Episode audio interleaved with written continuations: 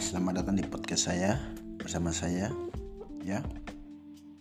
Di podcast kali ini saya ingin membahas bagaimana teman-teman di luar sana yang sedang dibodohi, yang selalu dibegoi oleh senior-senior atau uh, teman-teman mereka atau siapa pun itu yang kadang memberikan stigma atau memberikan doktrin-doktrin yang kadang membuat mereka itu uh, terlihat atau berkesan biasa-biasa saja ya Tani heran dengan cara sudut pandang teman-teman ini. Mereka ini pura-pura bego atau memang bodoh sih.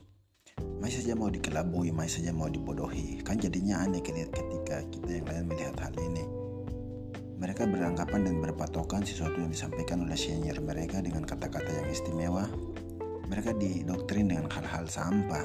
Masih saja mereka uh, mereka ini dengar dan yang lebih parahnya lagi mereka ini mau ikut bergabung dan ambil bagian. Padahal sudah jelas-jelas materi hasil doktrin adalah hasilnya sampah. Ini yang saya masih sampai saat ini masih heran dan pusing memikirkan teman-teman yang beranggapan seperti ini.